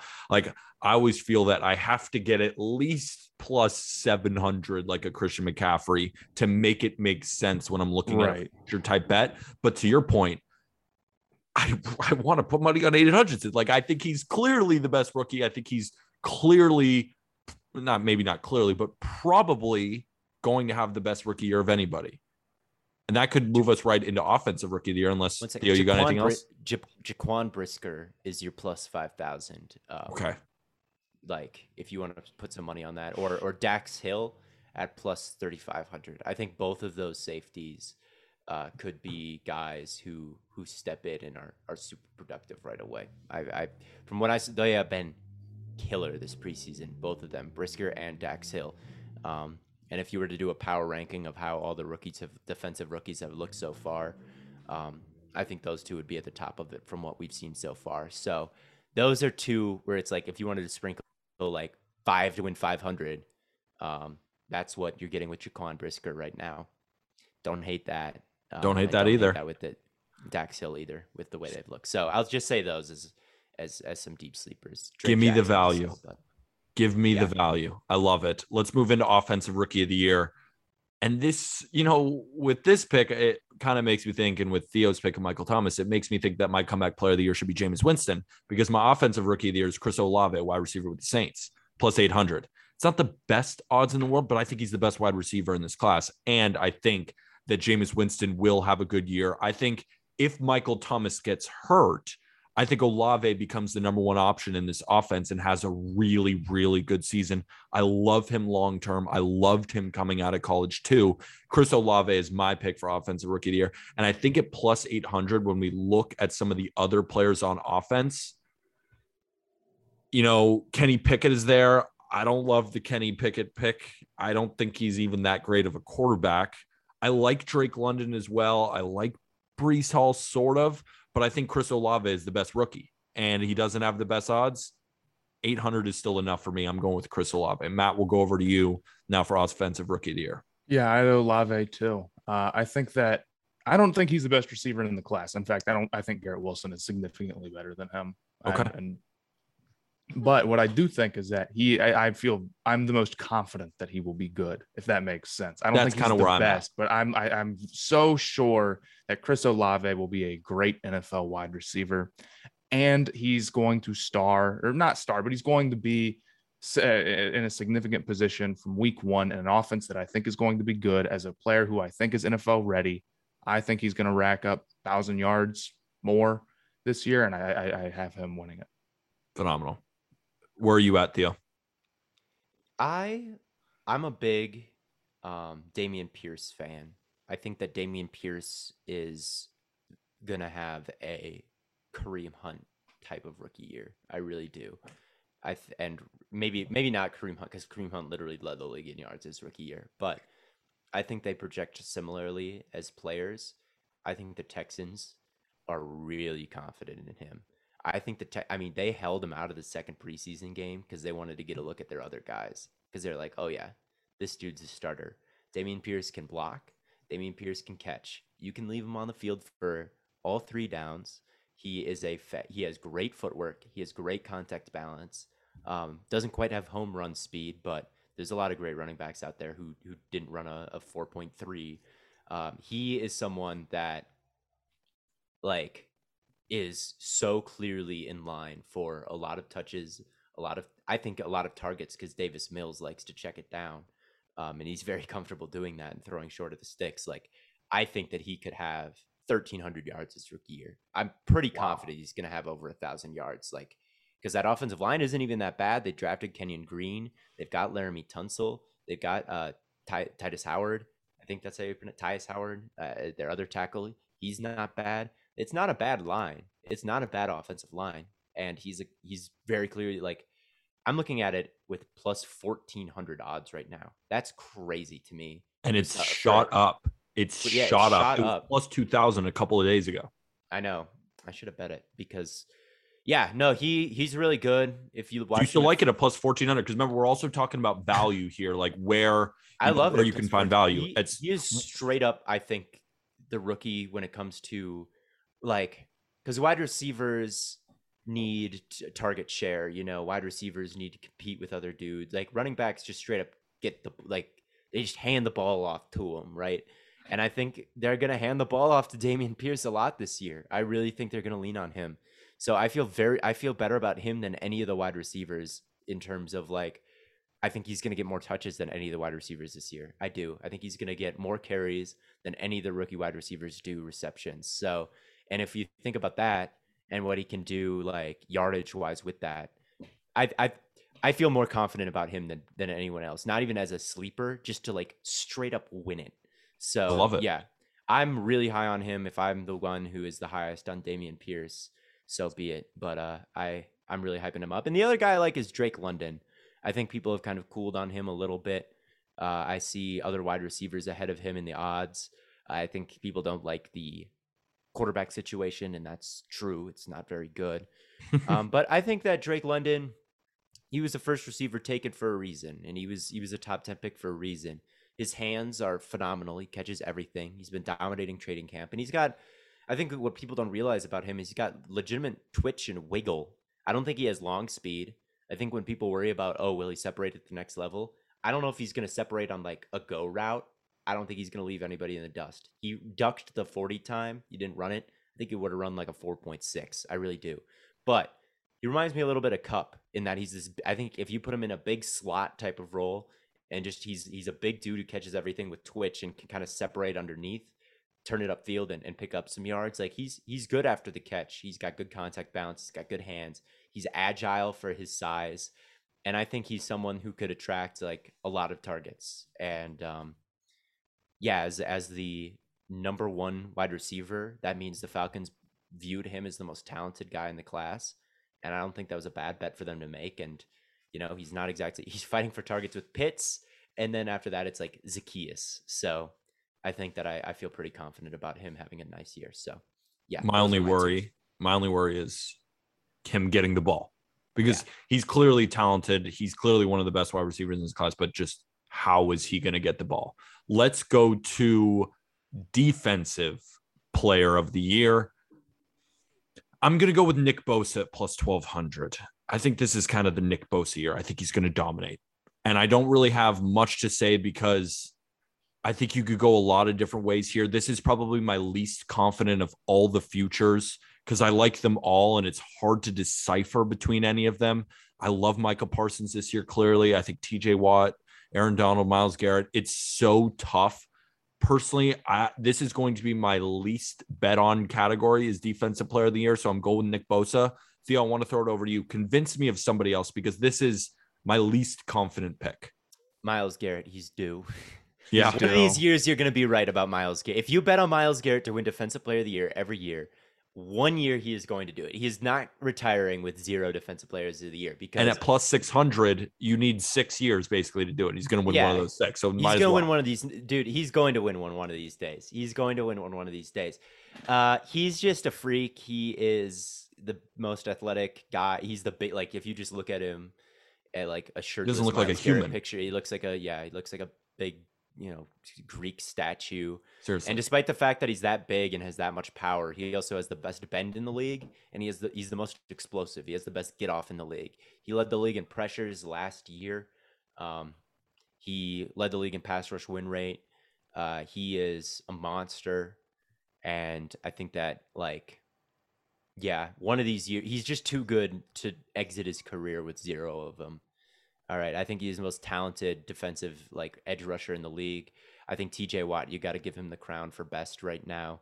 Uh, and his technique is so good and his hand fighting is so good. But in terms of like pure athletic gifts and like getting sacks that no other defensive lineman in the league can get, Myles Garrett is is king there. So one of these years he's gonna win one. So that's my bet.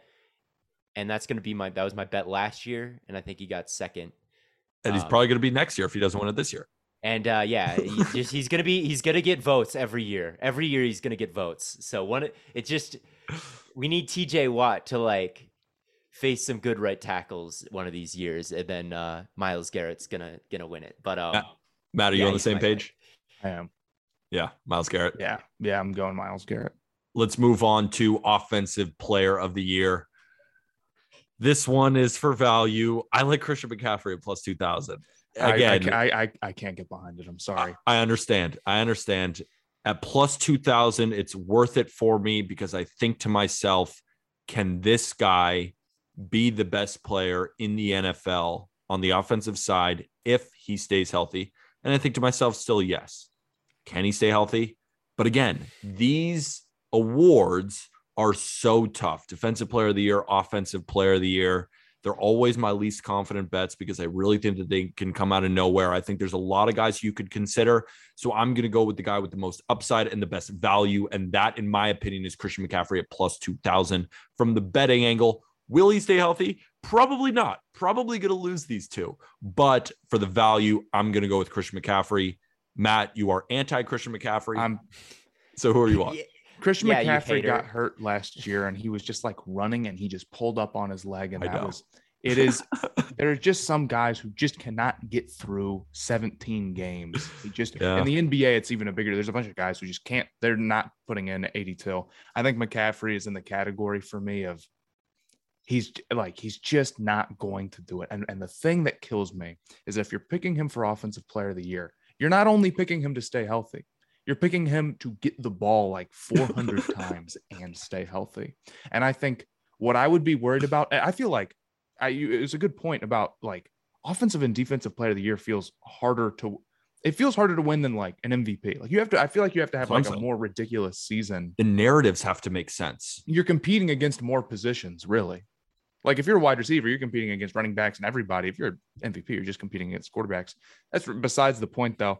I just think that there's also a world where the Panthers are like McCaffrey's injury prone, and we want to, you know, make sure to be careful and not overuse him. But you need him to be overused to win the award. I definitely like.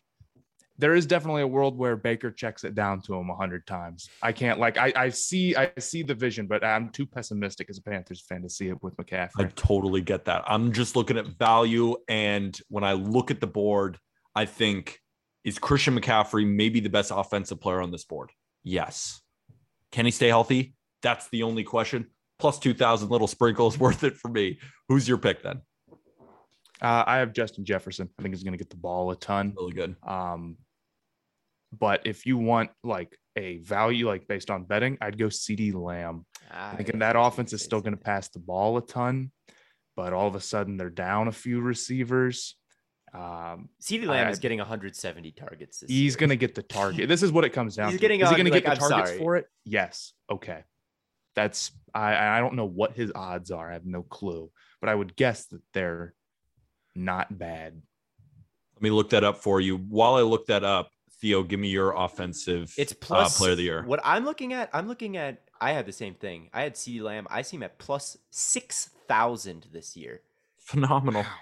That's worth a sprinkle. Are you kidding me? Oh, That's ab- I think that's I mean I would figure CeeDee Lamb is one of like the better receivers to pick for that award. Honestly, I mean you need you just need like the right circumstances. I mean, the fantasy people know it, right? The fantasy people know that he's uh he's that guy. Uh, He's going like ridiculously high. Not maybe not ridiculously high, but I don't think it's like a hot take to say CeeDee Lamb is really good for fantasy, but no one's going to bet on him for offensive player of the year because they're like, oh well, fantasy being good in fantasy is one thing, being like offensive player of the year is another, and like, do we trust that for CeeDee Lamb? But yeah, I had I had the same guy pegged, Matt, at, at plus like if that's a real number that you can get somewhere, it's absolutely worth something. Let's what's his yards per target? I would have figured he was more around like two like two three thousand or something. His like, career yards per target is 8.8. Let's say he gets 165 targets. That's like a 1500 yard season. It's it's like not out of the it's it's not unrealistic to say that Mhm. he's like 1500 1600 yards this year. But anyway, since he's if he's already taken I do like a lot of these like plus 4000 plus 5000 spring I would almost rather like sprinkle a couple guys with that than like put, you know, a couple units on a on a guy at the top of this You never want to like- put more than one unit on a future like this, especially for this category. The way I like to look at it is I look at where these guys are in relation to odds and can they do it for offensive player of the year. Like Christian McCaffrey is right next to Nick Chubb. Like I liked Christian McCaffrey if he's able to stay healthy better than Nick Chubb this year. When you're looking at a CeeDee Lamb, like he's nestled right in between Ezekiel Elliott and Alvin Kamara and Austin Ekeler. Like I Yeah. think that he could have the best potential of those players to have the best season. So when I look at that specific those odds, pick the best one for that value. So Theo, when you use that kind of side of your football brain, where do you land? I might take Jonathan Taylor, even though he's he's the number one guy. Like, Nice. That's I'm going a completely opposite direction. There's some guys I like that, like Stefon Diggs plus five thousand is in a really good passing offense, and he's, I mean, obviously Gabe Davis is the guy that everybody's like for a fantasy wise is everybody's like, oh, all these targets, Gabe Davis is gonna have a huge season, but it's like Stefon Diggs just may even just get a heavier workload, and we already know what he is. So like he's someone that I think is is like a good guy to sprinkle money on. Uh, Saquon Barkley, like I thought he looked pretty sharp and fast in preseason, and and if we get anything close to like rookie Saquon, that's always a contender. Um, someone like Javonte Williams, if he can get like seventy percent of the of the carries, he could do it. But like if you're just gonna put put a unit on someone, I think you got to go with Jonathan Taylor. Like he is a guy who I don't think they're going to give him. I don't think he's going to get 1,800 yards again, like r- rushing yards. I don't. I think they're going to want to scale him back just a little bit, just because they don't want to, you know, injure him after this year, and they just saw what happened to Derrick Henry. But I mean, he is so expl- He's pretty young still. He is so explosive. He's one of the best. He, I think he's the best in structure running back that there is. Which means if if you can just design him a crease and he hits that crease at like a ridiculous amount of speed and he's just gone. And I think the offensive line for the Colts last year, Ryan Kelly missed some games.